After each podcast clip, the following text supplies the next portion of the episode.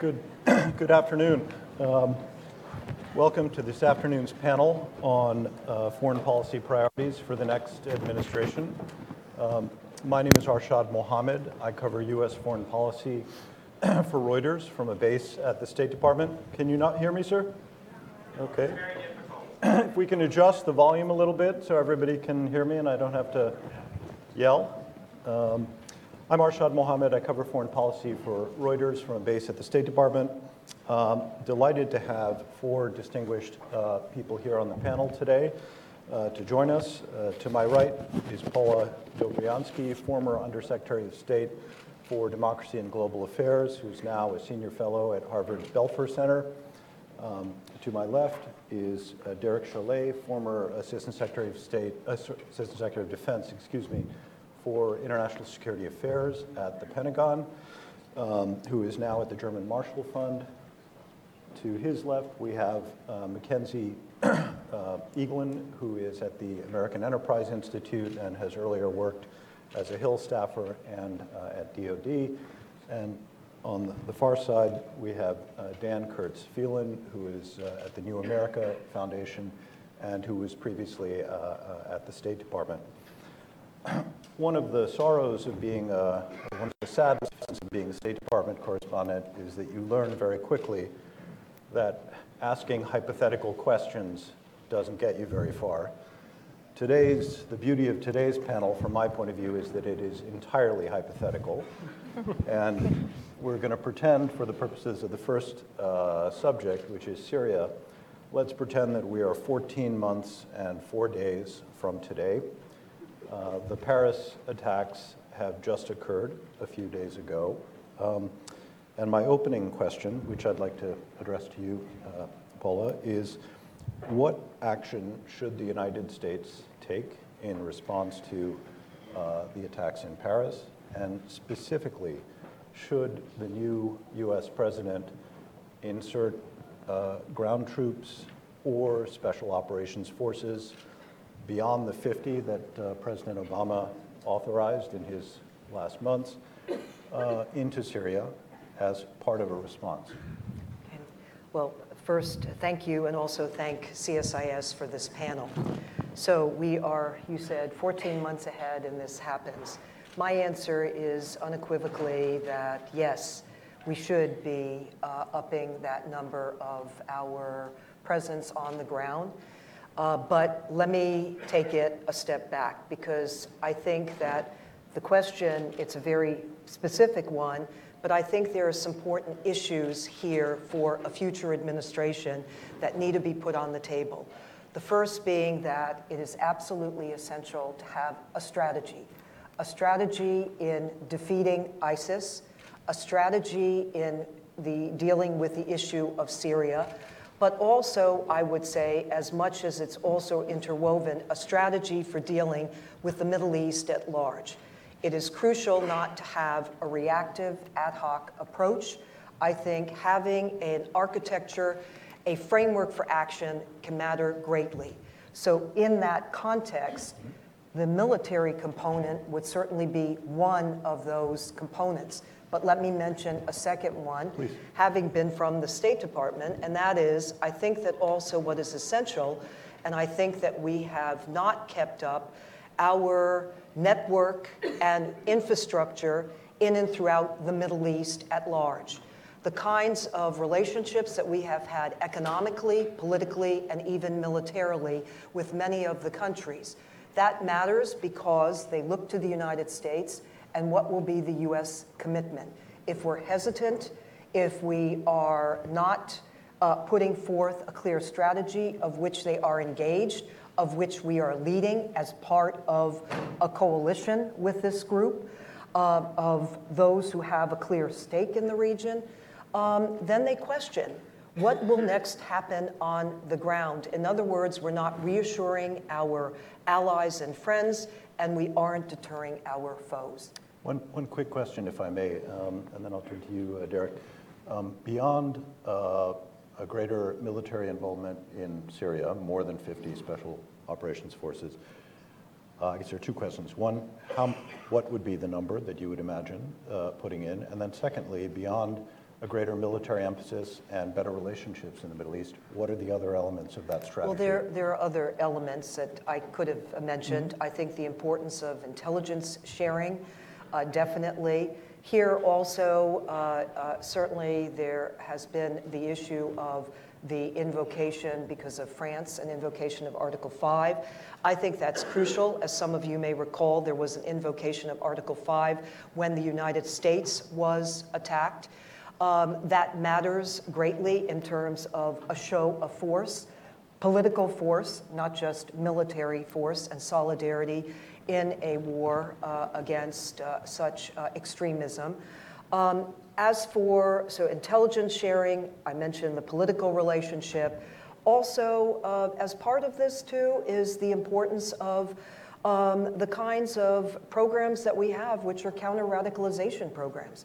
There have been a number of countries, such as Indonesia and Morocco, that more broadly, this goes more broadly, uh, have uh, advanced, uh, which try to provide for education, for assistance, uh, for those that are being attracted into this radicalization. I think that we should also be supportive of those efforts as well. I'm going to come back to you And on as the for a number troops. yeah. I was going to say, as for a number, I'm not a military person, and I do think that it's important to engage our military and uh, to hear their specific uh, recommendations toward that end. You know already, people like uh, uh, David Petraeus, he already had called for a no-fly zone. Uh, also for the establishment of safe havens. I didn't mention those, but those are all part of a, um, uh, a package here. I wanted to mention, though, the broad piece. Okay, thank you. Derek, uh, you are a DoD guy, or you were. Um, What's your answer? What policies should the new president uh, pursue, and what kinds of numbers do you imagine? Well, first, I also want to add my thanks for everyone for being here. Uh, These are important issues, and I'm glad to see such a great showing uh, to talk about them. My, my only hesitation of being part of this panel is that we're the warm-up act for Henry Kissinger. Uh, So do our best. Uh, And um, I re- really, I want to associate myself with a lot of what Paula said, and it may surprise some of you knowing where we're coming from, but I agree that, that there needs to be a comprehensive strategy. I agree that the military piece of it is extremely important, but not the only part of that strategy. I would argue that we have a strategy, and, and we, meaning the current administration has a strategy uh, in dealing with this problem. We can argue on the intensity in which we're pursuing various lines of that strategy, whether we're putting in enough military resources, whether the balance between what we're doing militarily and in non-military means, diplomatic intelligence, is right, uh, whether we're getting all we can get out of our allies. Uh, those are all questions that during my time in government we debated endlessly within the Situation Room, and those are all questions that the next president, whoever he or she is, is going to have to confront on their first day in office. More specifically, on the military side, I think, as the administration's made clear, we can look and we should look at intensifying uh, our military activity, whether it's our direct U.S. action in airstrikes. We've seen in the last 24 hours an intensification, the U.S. alongside the French uh, in Raqqa, whether it's our role on the ground and whether we should add to the 50 or so SOF special operators that are on the ground in Syria. That will entail some risk, and it's and the way I think of it, it's all about risk management. I mean, we could we can dial up that number. We will entail risk in terms of our own forces. We may entail some risk in terms of the forces on the ground that we choose to work with. In other words, they wouldn't necessarily be some of the cleanest folks. Uh, and we could take a risk, greater risk in terms of the targeting that we do, and be willing to accept uh, greater civilian casualties in the event that we decide to, to strike at targets in which uh, there are civilians around. I mean, those are risks that any president are going to have to confront when they're in office. Uh, I, I would say that, that we've, the administration has worked very hard to try to shore up our security alliances in the region. I would argue that despite some honest disagreements the United States has had with some regional partners about uh, the way to go about handling the Iran nuclear program, for example, our military to military relationships in the region are quite strong. The force posture for the United States is, is quite uh, robust, and, and that's, that's been a difficult thing to pull off from a force uh, management point of view, from a budget point of view, as we have withdrawn from Iraq and taken out that 100,000 plus footprint out of Iraq. To maintain that U.S. force posture is something that's taken a lot of work, and I think the next president absolutely needs to maintain that moving forward. It sounds to me as if both of you um, are not, however, interested in looking at the possibility of large numbers of actual ground troops. Is it correct to say that you're both looking just at an increase in special operations forces? Personally, I associate myself with the comments that Secretary Gates made uh, when, as he was leaving office, that anyone who envisions a large land war in that part of the world needs to have their head examined. Do you, uh, I, do you agree? I think that we should use the kind of military tools, instruments, and uh, Derek mentioned several that are the most effective, that are targeted. I think that should also be combined with joining forces with the uh, Peshmerga, uh, Kurdish Peshmerga, with the Iraqi security forces, with the others who, and the Syrian rebel forces who can also add on to our uh, force and effort. Could I just have one comment and then one specific on the number? I mean, Remember, at the end of last week, coinciding with the awful attacks in Paris, we saw some examples militarily of some successes. Cooperation with the Kurds in Iraq in, in getting back the Sinjar Road, and uh, U.S. direct action uh, against one of the uh, ISIS leaders, uh, the so-called Jihadi John. Um, in terms of numbers and SOF on the ground, it seems to me, and I absolutely agree with Paula, you're going to defer to the operators in the field, but the band could be anywhere from the 50 we've got now to the roughly 2,500 that we're looking to sustain in Afghanistan in a counterterrorism mission for many, many years to come, even after our overall number comes down.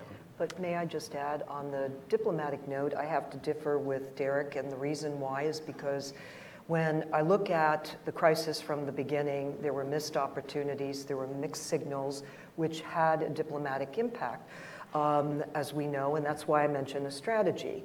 If you take an approach of, as we know, the infamous drawing a red line, and then you don't go cross over into it, then your credibility is diminished. And so that's why I'm saying going forward and looking, which is the issue of this panel for the administration going forward, I do think that it's not just only about the strategy in Syria itself and also having a strategy in defeating ISIS, but it is very broadly about all of our relationships with the Middle East at large, which is absolutely crucial to this issue.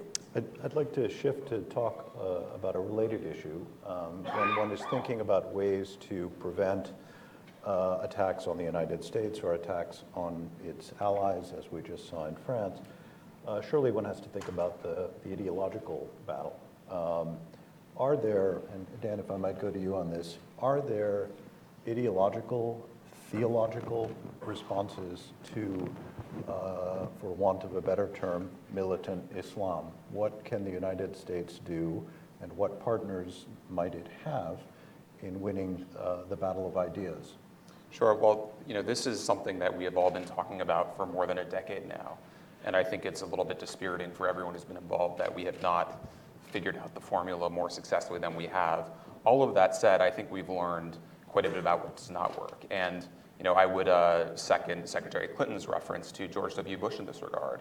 And we, we should really defer to the way moderates in the region talk about the things they need, the things they need from us, the ways we can support them in fighting this ideological battle rather than reverting to some of the clash of civilizations rhetoric that we have seen on the campaign trail in, in recent years. You know, I would also go beyond just the, the global CV piece to look at the law enforcement and intelligence pieces here at home. And one of the great advantages we have in the US as compared to Europe is the way that we have integrated Muslim American communities, especially in the law enforcement advantages that has. So I would be very, very um, careful not to do anything that would compromise that advantage as we work to disrupt any plot that might, might be threatening us here at home. As you, as you point out, I mean, we're 14 years from 9/11, and as your answer suggested, nobody's really come up with a particularly good answer on the ideological or theological front, or at least many people would see it that way. Mackenzie, I know you're more of a, Pentagon person, but um, do you have, surely the U.S. military has given a lot of thought to this question of trying to drain the motivation uh, of people who wish to launch attacks on the United States. How, how does, can we do, can the U.S. government do that? How would you do that? Well, it's often like the U.S.'s role in NATO. I think the military feels like that they are always, by function of size and just sheer budget, of course, the long pole in the tent. So they're so often called upon to step up where other agencies may not have the manpower or the ability to ask civilians to mobilize in support of larger efforts that have to do with security. Uh, So again, uh, to the, to the last point, I think there's been a lot learned what, where the limits of the military capability are, as well as what can be done. But I think the Defense Department has to wrestle with the, the conclusion that they're going to be asked to play a role in defeating the ideology, not just uh, the intelligence support and, of course, the actual degrading and defeating, if that's the ultimate goal of Islamic State and, and potentially other terrorist groups as well. And that's the other challenge, right? It's the capacity challenge to be spread across Boko Haram, ISI, Al Shabaab, Islamic State. Uh, it's, it's not going to be enough to just, reply, just rely on special operations forces. And so the Defense Department, again, here is struggling with an army that's shrinking pretty dramatically relative to its um, post 9 11 buildup. But your, your special forces, their resupply, their sustainment, their logistics, they're only as good as the regular military that supports them. They're, they may be a block away or just over the border, but they're always there to help feed them, give them extra equipment, get them to the, wherever they need to go.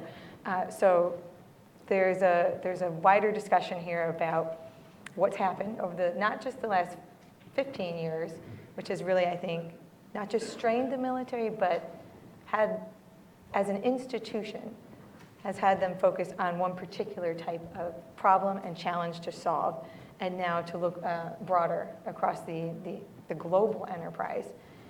If you listen to Pentagon people, they'll tell you Islamic State is the most immediate threat, but Russia is the most dangerous.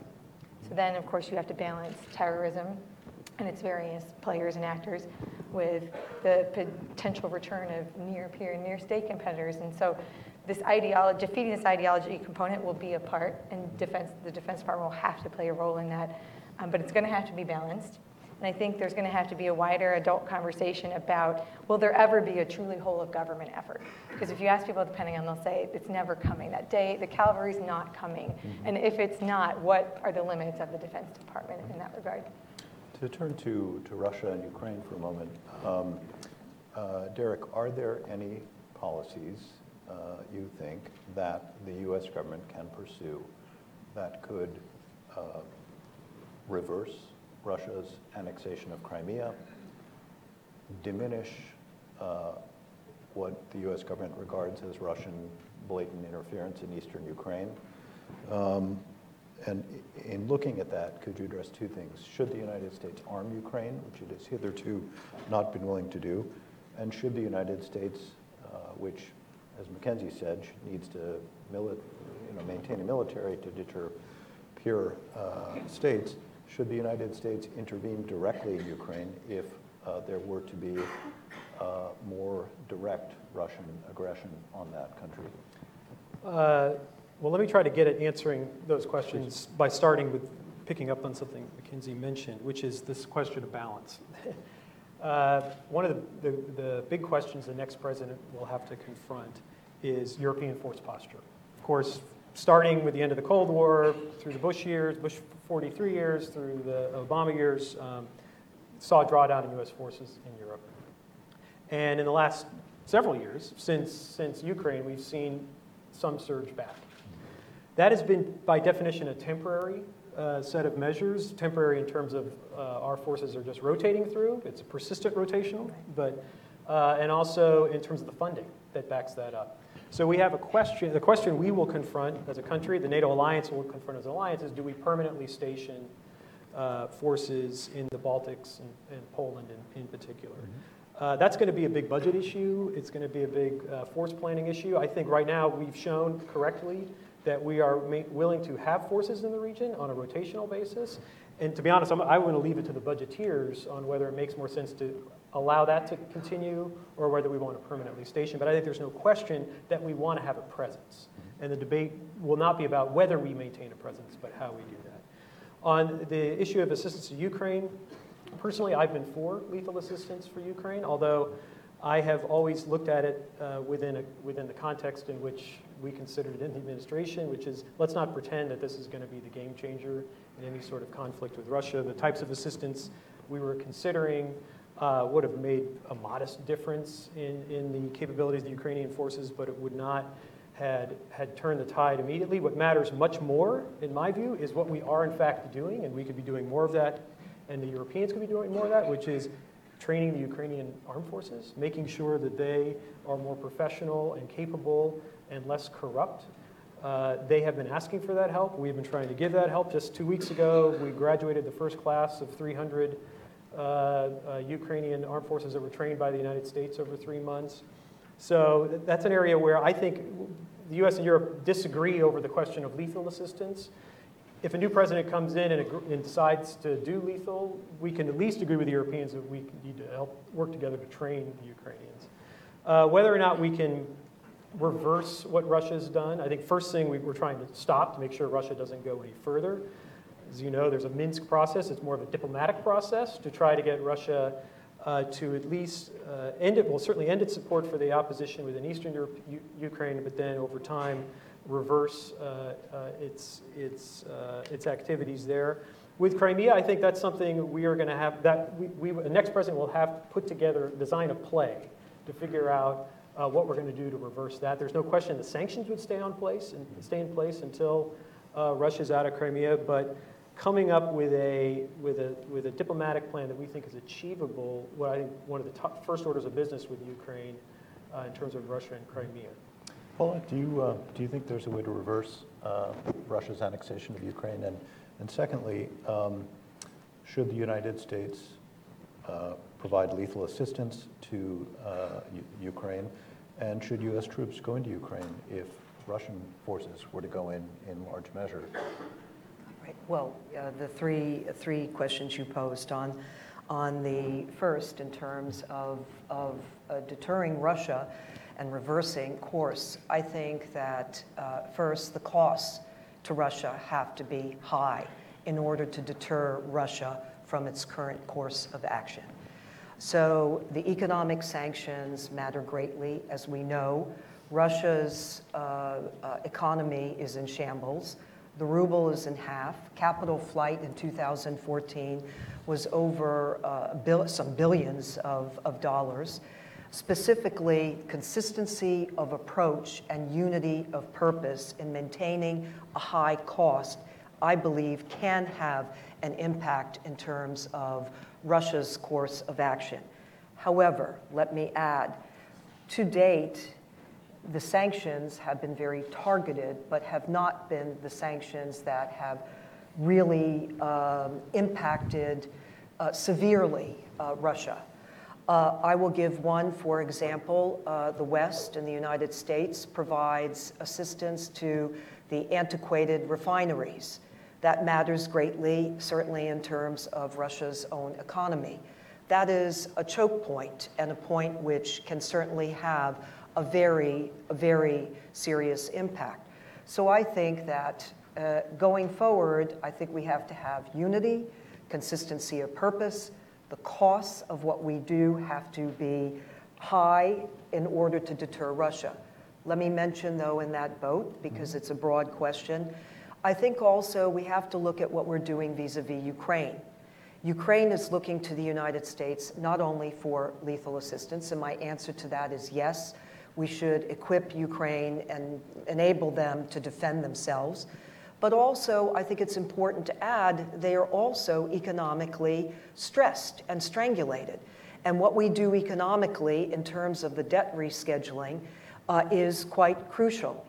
Larry Summers, and I pick out especially Larry Summers, wrote a piece months ago in the Financial Times where he very specifically argued that what we do economically on this debt rescheduling can actually assist Ukraine in springboarding. It's fighting a war on its eastern front, and how does it stabilize itself? So that area matters greatly in terms of deterring or pulling back. The Minsk Accords, I, I think, and I would like to see US involvement in that. We've had a transatlantic stake, and in terms of uh, Europe whole and free and at peace, and the security, and in that sense, diplomatically, I believe we have a stake. And let me just add uh, two other pieces in this mix. Uh, on the question about the troop, the forward permanent troop deployment, uh, the new president of Warsaw has already declared that at next year's Warsaw NATO summit, that Poland will advance an agenda calling for such a permanent presence. I think you're going to find, uh, as uh, I think Derek was stating, that it's a, a question of not if, but it's a question of how this shakes down in terms of U.S. presence and A involvement. a follow-up for both of you, if I may. Do you, do you really think economic sanctions and permanent uh, basing of U.S. forces in additional parts of Europe and the Baltics and Poland are going to reverse uh, the annexation of Crimea? I think when I look back to the position that we had taken during the Cold War on our non-recognition policy towards the Baltic states, Latvia, Lithuania, and Estonia, there were those who doubted the change. A non-recognition policy, consistency of purpose, backed by not only economic strength, but also military unity, um, I think can have, in the longer term, an impact. You, you agree, Derek? I do. Yep. I do. Why don't we turn, Dan, did you want to Can, chime in, can I just broad, broaden the point that Paula made about supporting Ukraine? I think if we look at the long-term strategic dimension of this, it's not just about this set of moves that's going to play out on eastern Ukraine, but it's about the long-term success of Ukraine as a model that provides a really strong counterpoint to Putin. And it's not just that there's a, a security assistance piece to what we can do, there's an economic assistance piece to what we can do, but really bringing all of our government resources to bear and our societal resources to bear on creating a Ukraine that is a model of a successful market democracy that really disproves the kind of ideology that Putin is trying to uh, enforce around the borders of Russia. You know, and, and I think that in the next the next administration is going to be the key question that we're going to face. It's not going to be the set of tactical moves, but it's about sustained support to Ukraine across the whole of government. And and the second thing I would add, to the extent that we can we fail to maintain transatlantic unity on this, all of this is going to be much harder. So the more we can do to buck up Europe's resolve and then also build on the things this administration has done to diversify European energy resources so that European governments are, are in a position to stand strong against Russia. I think those for the next administration will be probably two of the key uh, strategic priorities.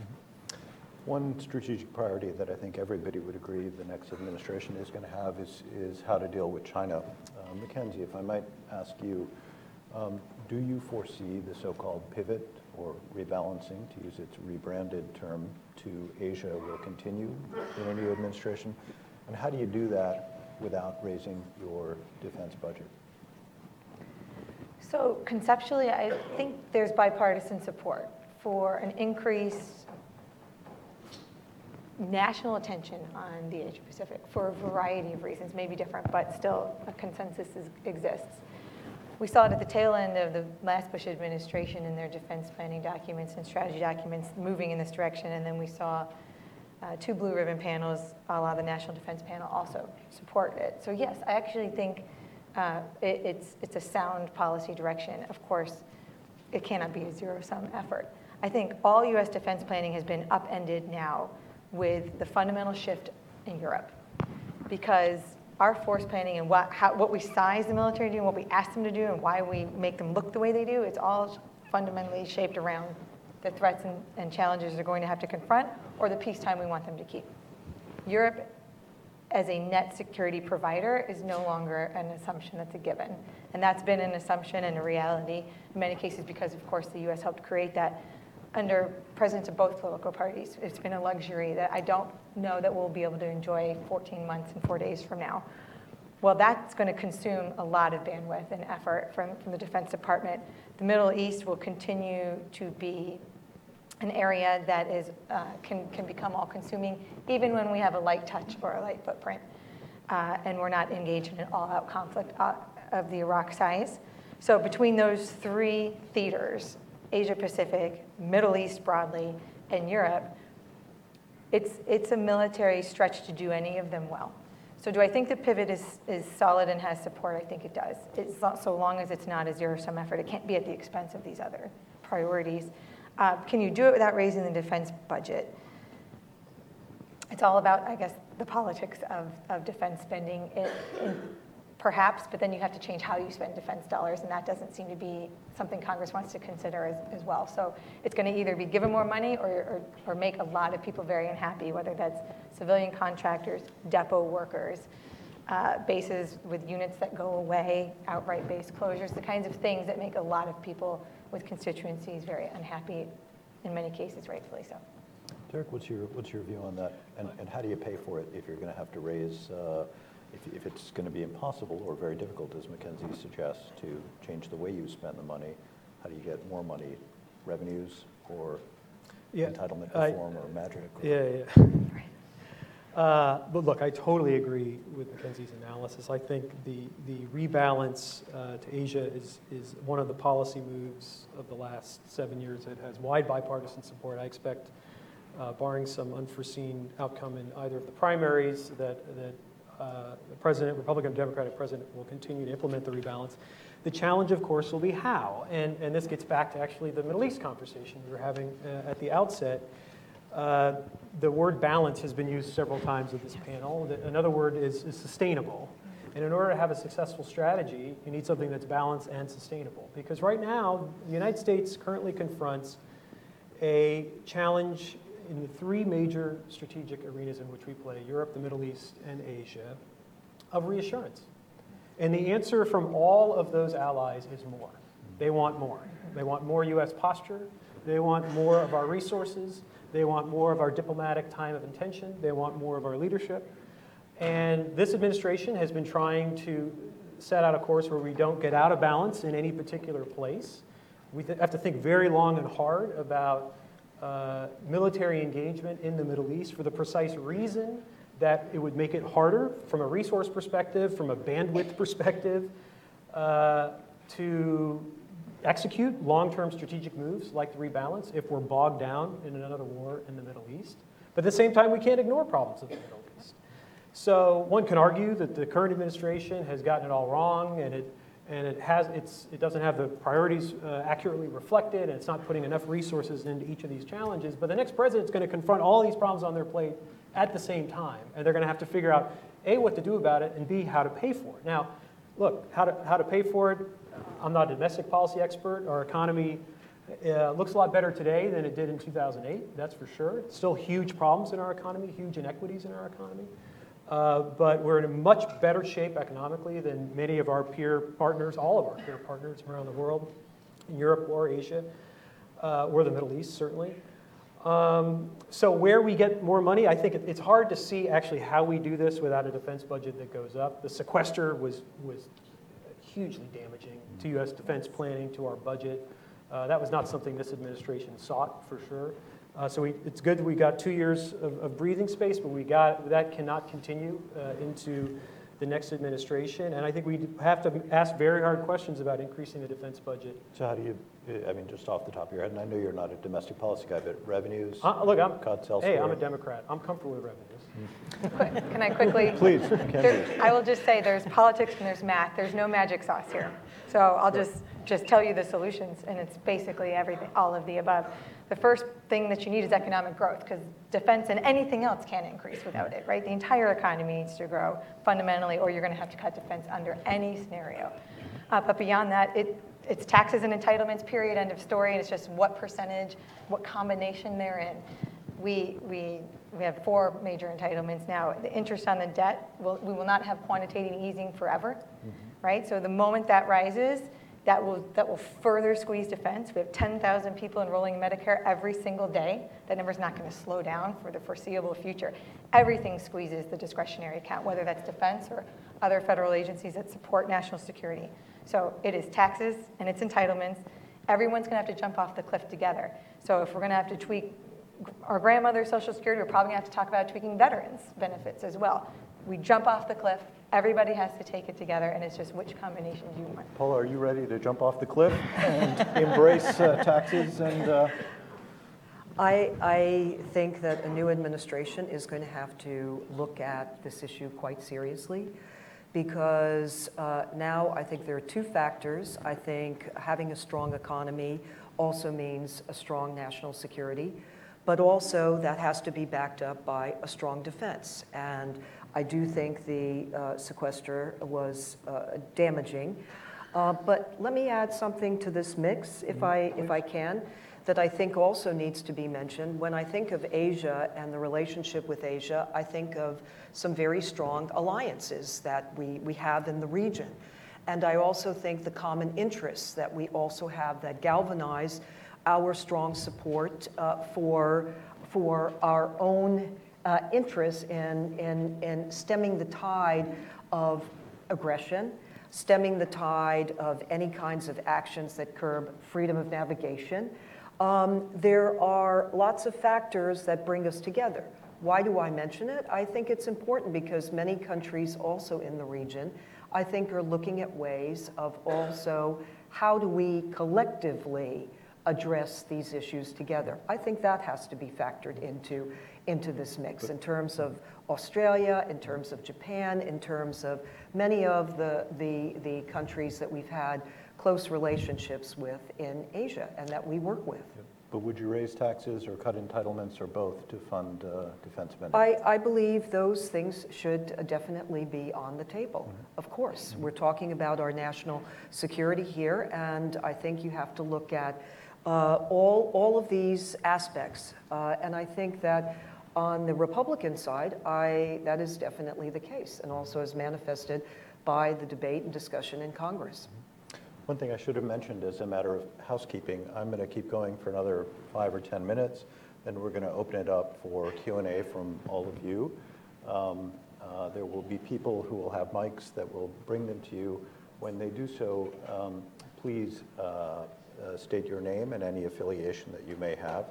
Um, and please, please, please make it a question rather than a statement. You'll, you'll make my day. Um, so one uh, matter that I have thought about, and I'd be very interested in our panelists' views on, is uh, drone warfare.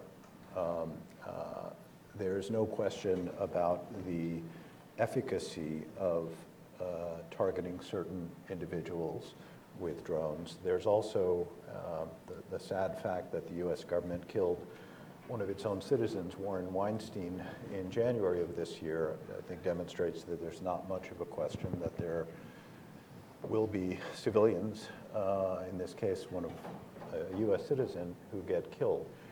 The, the question I'd like to ask you, Dan, is um, do you foresee the next president making, continuing to make use of drone warfare, perhaps increasing the tempo? And what, if any, is the negative impact of that if, as, as Derek said earlier, you end up having to accept more civilian casualties? Does that hurt you in the ideological struggle? Sure. Well, I, I think the start of the next administration, regardless of who is president, will be a, a, a right moment for a kind of strategic reevaluation of the drone program. Um, my view is that whoever makes that, that strategic evaluation, whether that's a Democrat or a Republican, we will continue using drones uh, in many of the ways we have been using them over the past, the past decade and more. I think where we'll see changes, and this is very much in line with things the president has said, but we are still in the process of, of implementing um, over the last couple of years since his uh, presidential directive in, in May 2013, I believe, is looking at ways where we can increase transparency, um, in large part by transferring authorities from, from the intelligence community to the Department of Defense, um, ways we can improve accountability, ways we can improve the public diplomacy around drone strikes.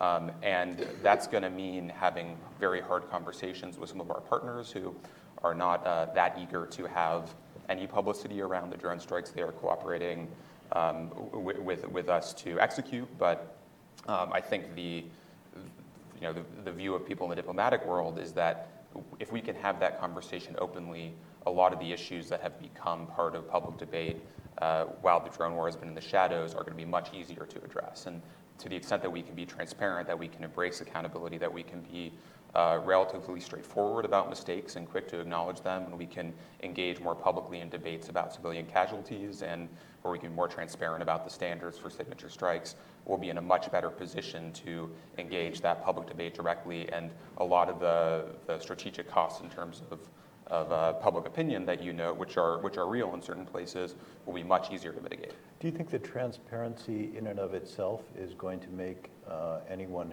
any foreign leader whose civilians have been killed in, say, Afghanistan feel any better about the drone program? The- or face any fewer Sure. political, domestic political Um, challenges? You know, I, I think the view of people who are looking at some of the information that comes from the inside, is that compared to civilian casualties with other airstrikes, with other kinds of kinetic action, uh, we are in a much better position to mitigate civilian casualties as much as possible with drone strikes.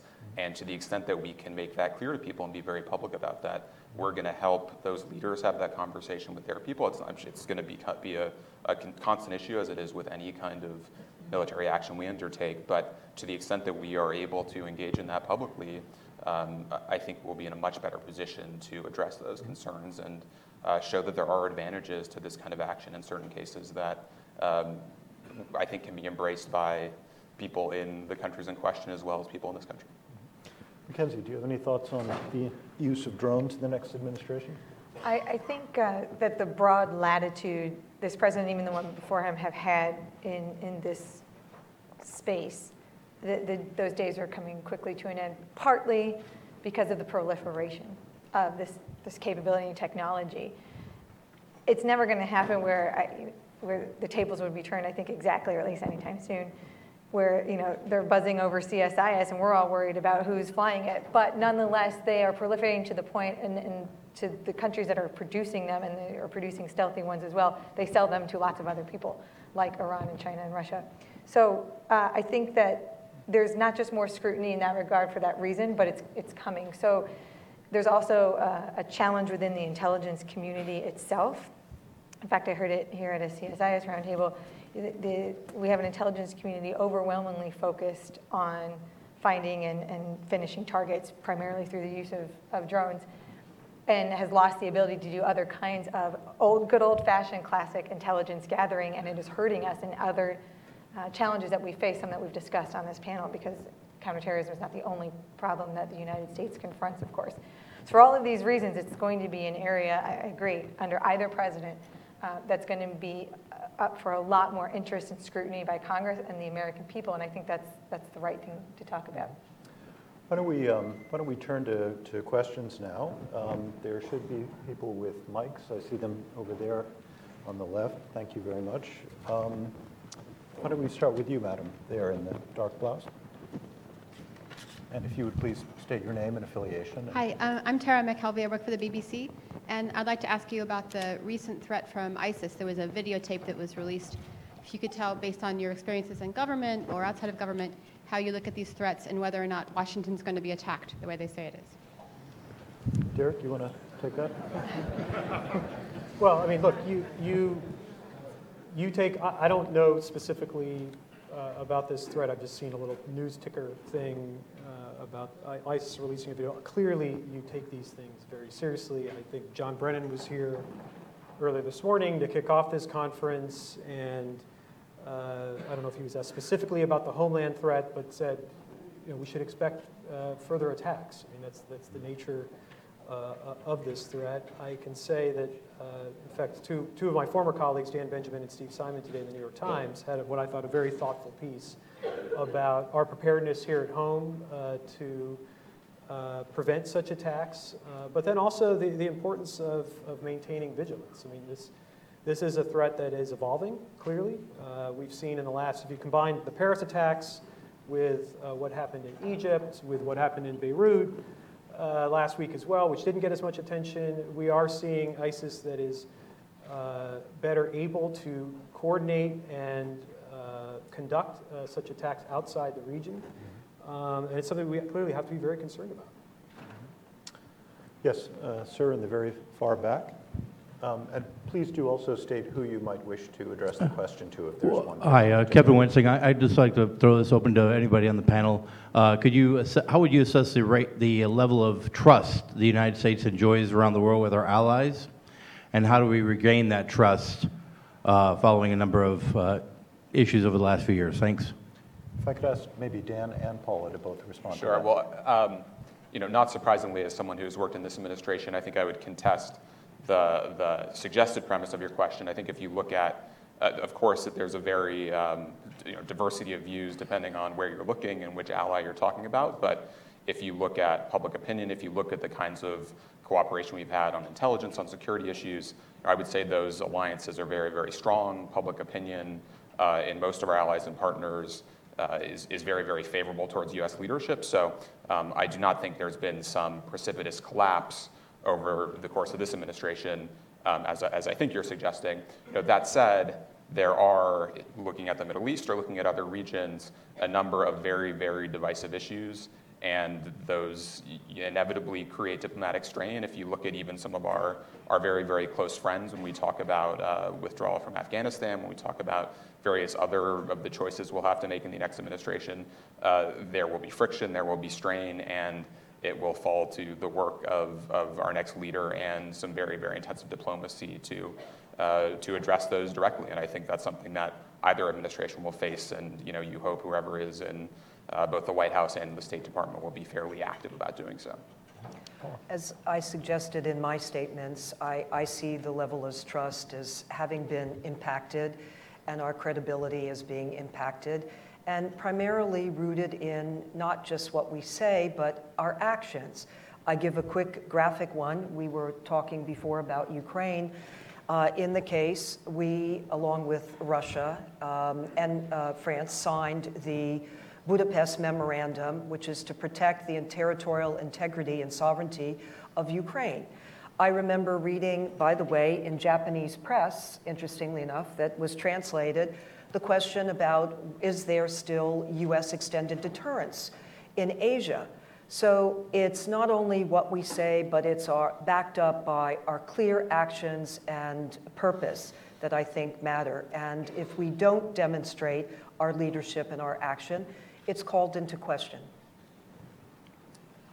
Uh, I think we have a question from the gentleman uh, there.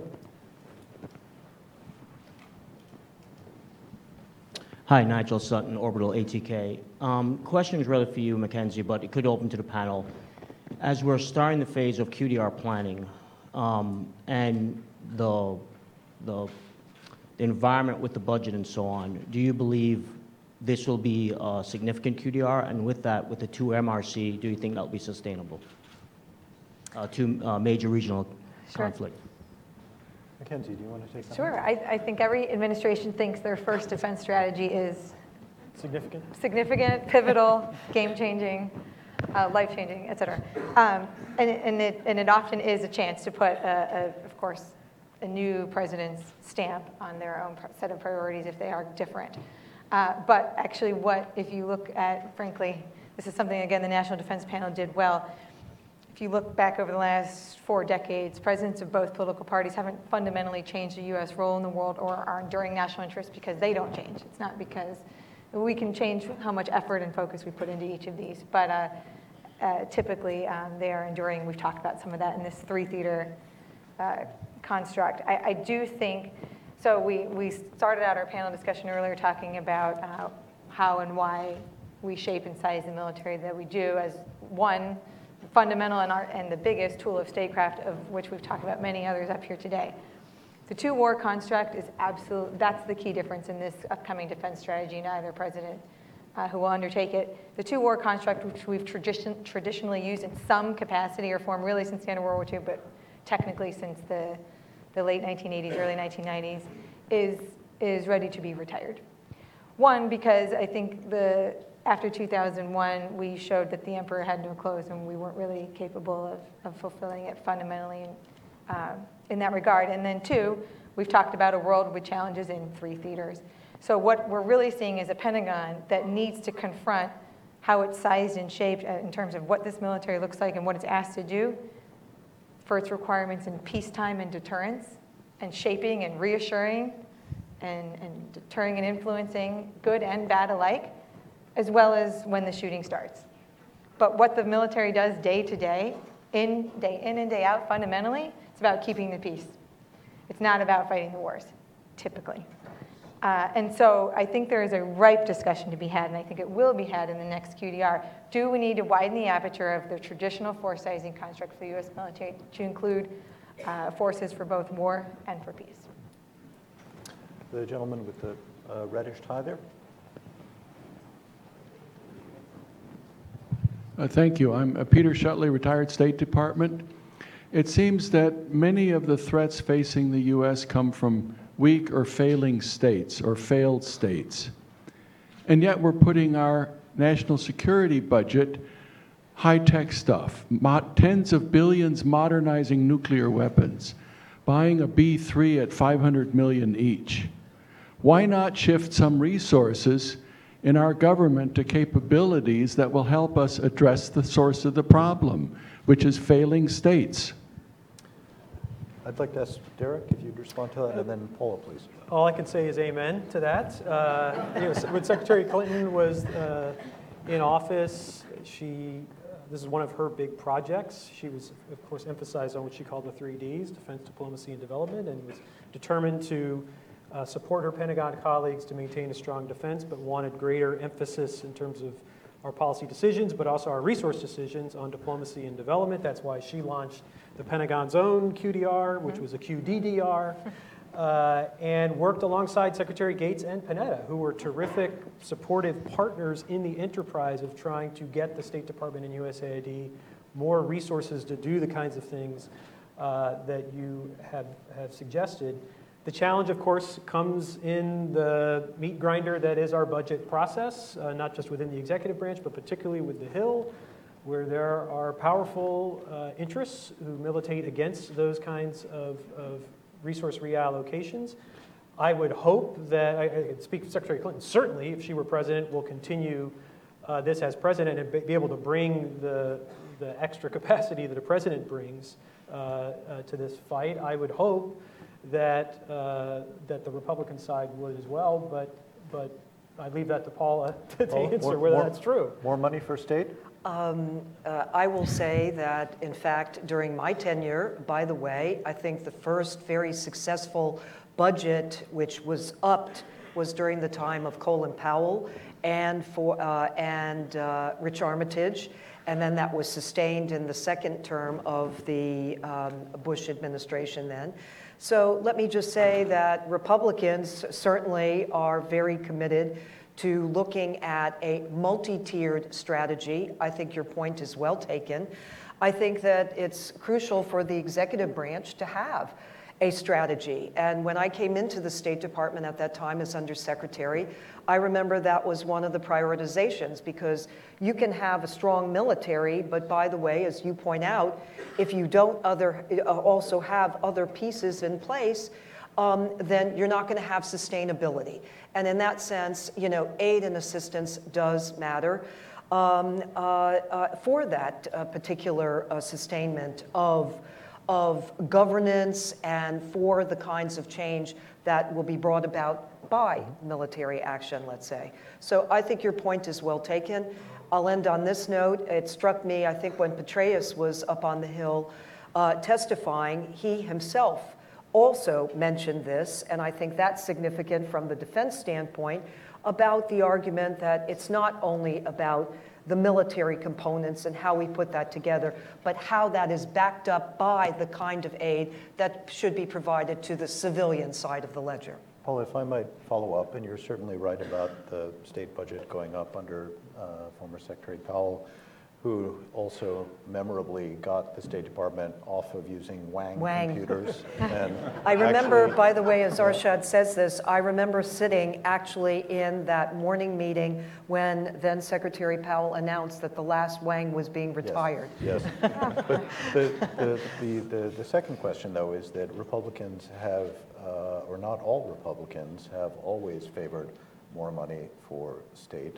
And the question I would have for you is in the current environment where you have um, Republican control of both houses and where you have a significant group of Republicans who want to see uh, federal spending diminished, um, do you think that there is broad support in the Republican Party for uh, more money for uh, the striped pants crowd?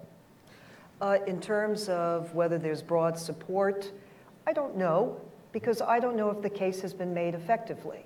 And I think the case has to be made effectively. I also think that uh, there needs to be clarity, again, of purpose, of where we're putting our monies, how we're allocating our monies, and towards what end. If you don't have the clear articulation of a strategy, which I mentioned at the outset, then yes, you're going to question, well, where are my monies going? And how are they being used? So I would submit, I think it's absolutely essential to make that case and to be very compelling with all members of Congress in this case. Do we have any more questions from the audience? The gentleman in the, in the very far back, uh, please. Thank you. Thank you. I'm Ralph Cossa from the Pacific Forum, CSIS in Honolulu. Uh, Out where I live, if we talk about the pivot and the rebalance and the Pacific Century, but you haven't talked about East Asia hardly at all, o- other than passing. So, a one-word question: China. It's really great to be the moderator. Uh, Derek, China, question mark?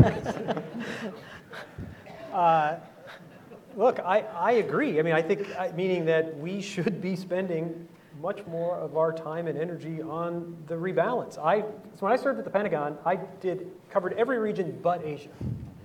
And I would have to remind my colleagues who were all agitating for us to do way more in Europe and way more in the Middle East and way more in Africa and uh, way more in the Western Hemisphere that, know, actually our administration policy was to try to execute a rebalance. And when all of the crises pop up, it's very easy to say, well, China's a problem for 30 years from now. Let's worry about the problem today. But this is where, this is where you, you make your money in government, to such extent you do make money in government. It's, it's that you're trying to figure out a way you can execute a long-term strategy uh, while dealing with these short-term problems. There are short-term elements of it. Paula rightly put her finger on the South China Sea, South China sea and showing the Chinese uh, that there is freedom of navigation there and pushing back where we can.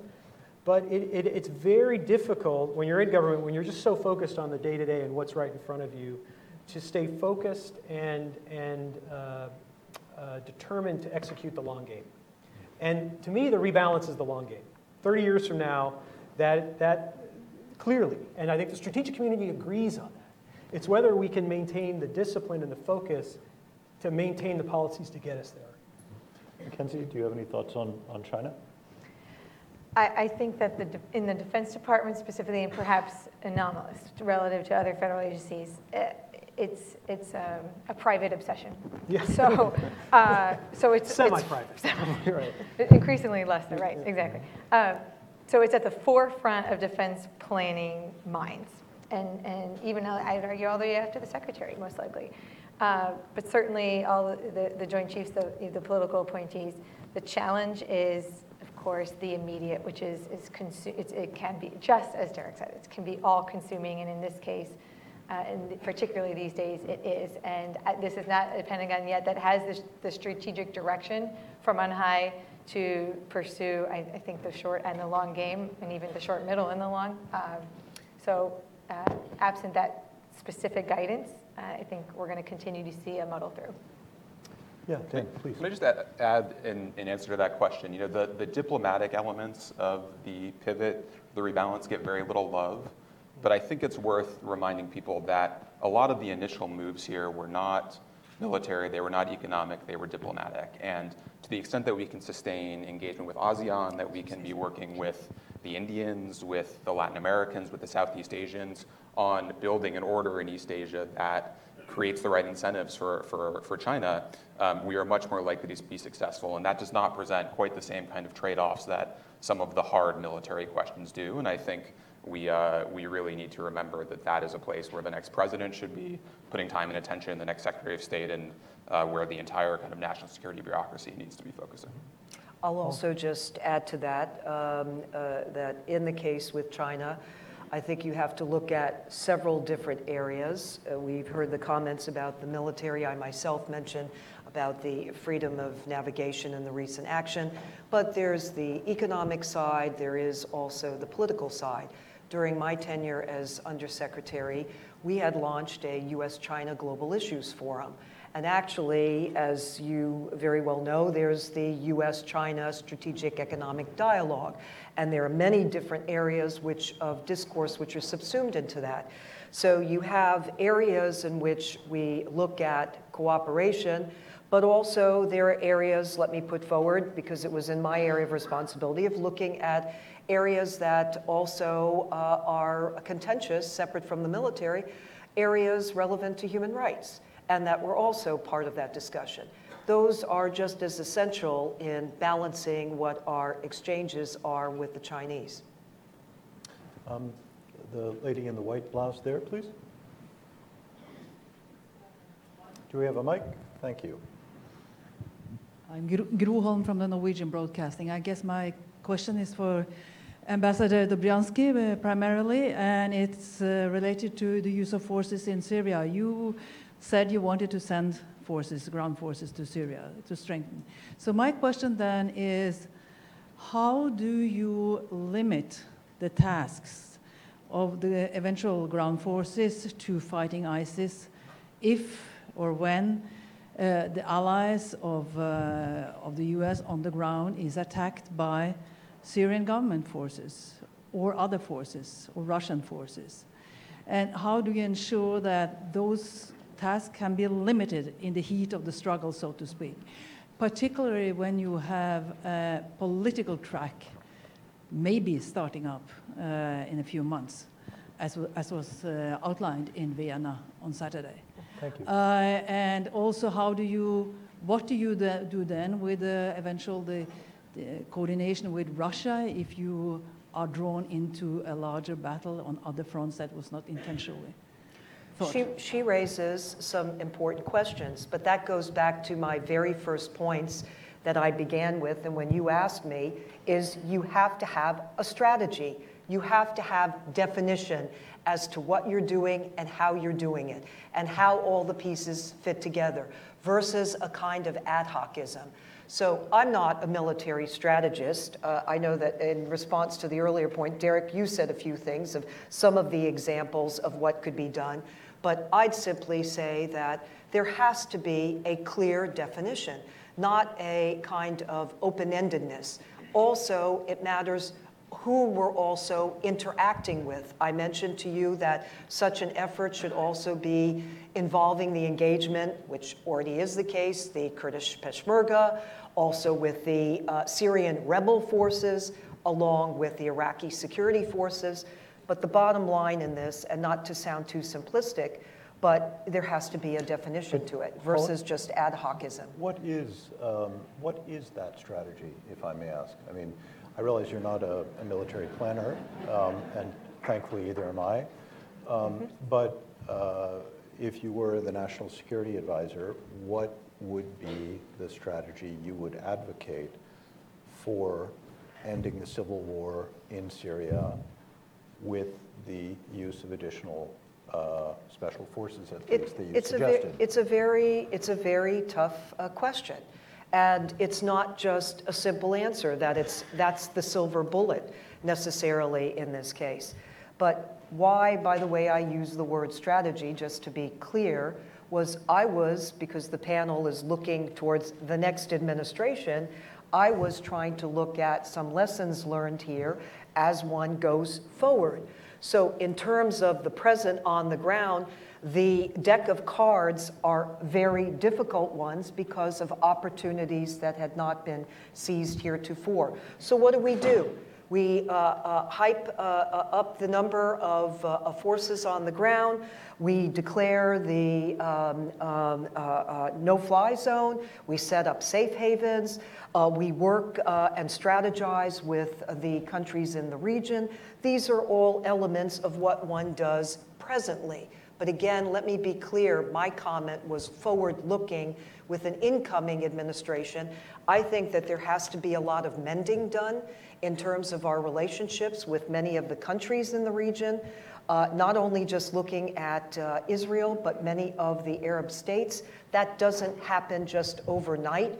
You have to have a literally an effort to take the time to engage and re-establish the common interests that we have here. Mm-hmm. So let me be clear, there isn't a simple answer to this. We're in a very, very difficult situation. But what my appeal was initially is going forward into a new administration, try to look at what are the lessons learned and how you can build upon that and maximize that. Yes, uh, sir, in the the white shirt? Yep. Thank you very much, Alexander Kravitz, former diplomat. Thank you for some very insightful and thought-provoking uh, remarks. I have not heard any discussion really about Latin America and, for that matter, Africa. And since the title of this panel is Foreign Policy Priorities for the Next Administration. I wonder, does that mean that Latin America and Africa simply are, are not to be priorities? And if that is the wrong conclusion, then what might s- members of the panel suggest as priorities in those regions? Um, Dan, would you like to Sure. start with that Um, one? I don't know, can we blame the moderator for the uh, the Yeah, focus exactly, on the right, crisis? yeah. I I accept the blame entirely. I actually thought, should I ask a Latin America question and should I ask an Africa question? And I, uh, anyway, You I'm decided to wait delighted. for the audience. I'm delighted Yeah. that I let, I left that jewel for you. So, so thank you for that question. You know, I, I think that the nature of campaign debate and political season debate is to focus on the kinds of crises we, we focused on in this panel, and that you know is, is probably somewhat inevitable. One of the the things that I think um, provides some cause for optimism, frankly, if you're looking at this from the perspective of an American um, advisor in the next administration, is that when you look at regions like Latin America, Africa, when you look at a lot of the rest of Asia outside of China, um, there are rising powers, there are rising democracies that see the world uh, much like we do, that have a very, very strong interest in close partnership with the US across the economic sphere, the diplomatic sphere, politically, people to people. And to the extent that we maintain focus on those relationships, that we build them so that those, those countries become um, not just partners of the US, but partners in building the kind of world we want and supporting the kind of order we want, we are in a very, very good position going forward. So I think when you broaden the frame a bit, um, as your question did, uh, there, there's a little bit more cause for optimism than, we're just than when we just talk about Syria. So I take that point very much.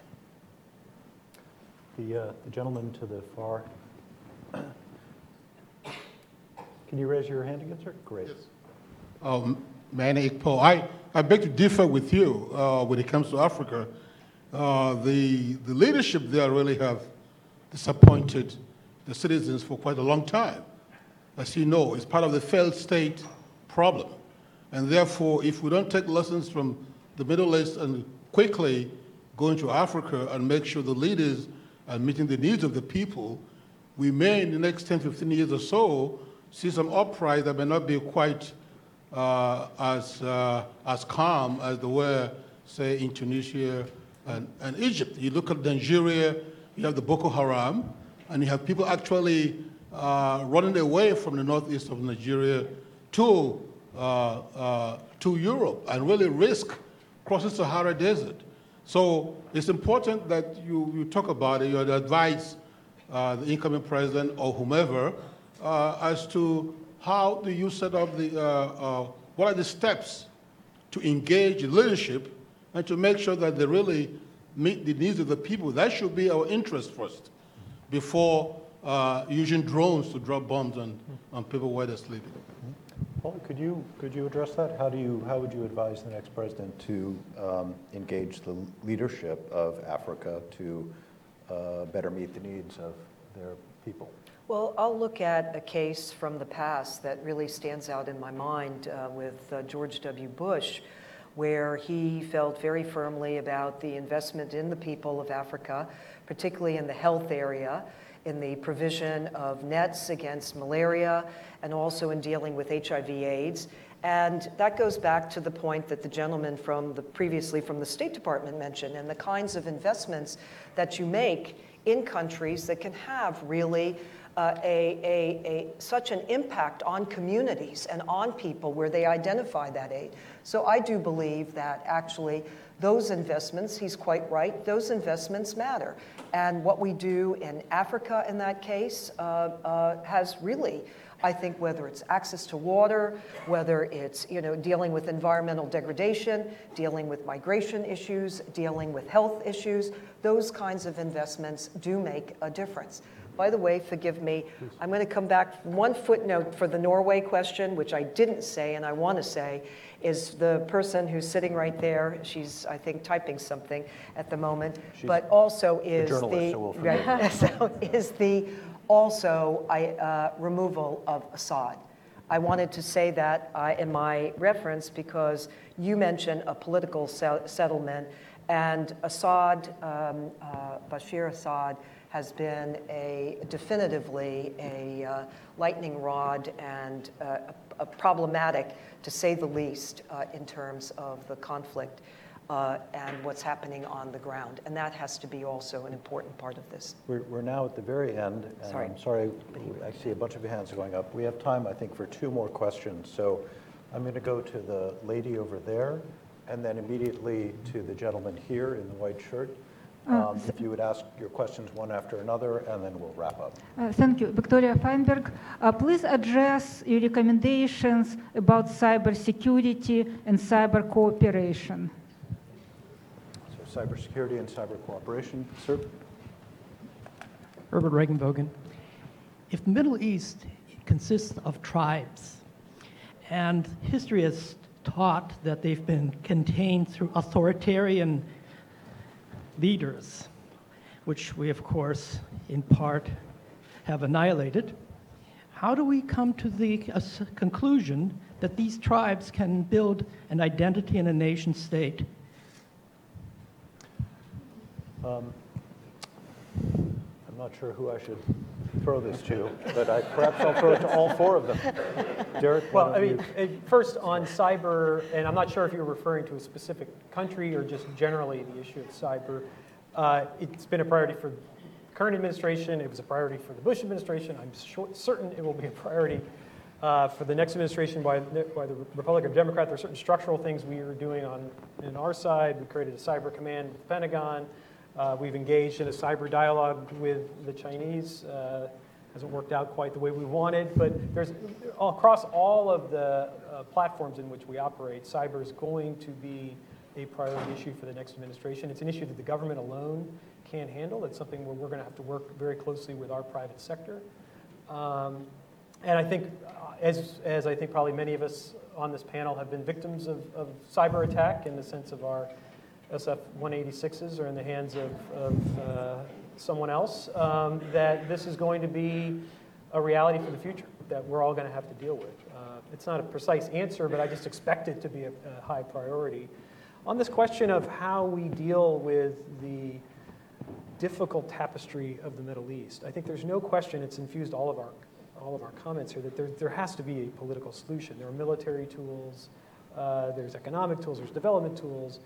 Um, I try to be optimistic. I mean, we've, we've had examples in the Middle East in the past in which we've been able to keep parts of that tapestry together. I think we probably, when we think of the future of Syria, Iraq, uh, down the road, we, you know, have to look very hard at questions of uh, territoriality, uh, political identity. Uh, I personally think we're at the right posture now in terms of our answers to those questions, but it's something we're going to have to hold open as this continues to evolve. It opens up many more complicated uh, issues, as you know, as you well know, uh, when we think about the future of the Kurds, for example, and and the tensions that would arise uh, with Kurdish independence. But I think we, act, we have to remain open-minded about it as we move forward because we're not going to see a lasting solution uh, in our lifetimes without some sort of political reconciliation in the region. Mackenzie, would you like, can you address the cyber issue? Cyber. Jeez.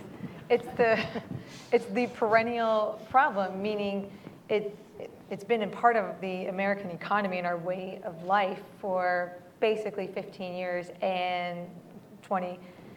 And the policy debate and the legal debate and the who should do what discussion in terms of the federal government, within the government, of course, and between and among the private sector, we, they're still 20 years in the past in many cases. And so I, the sort of the big picture cyber policy, and it's not the solution, but you, you can't solve it just like all of our many other problems we've outlined here without one.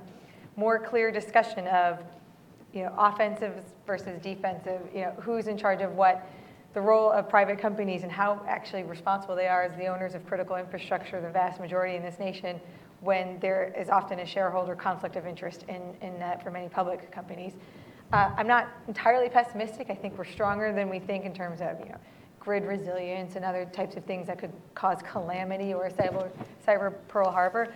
But we have trouble assessing what the OPM hack was.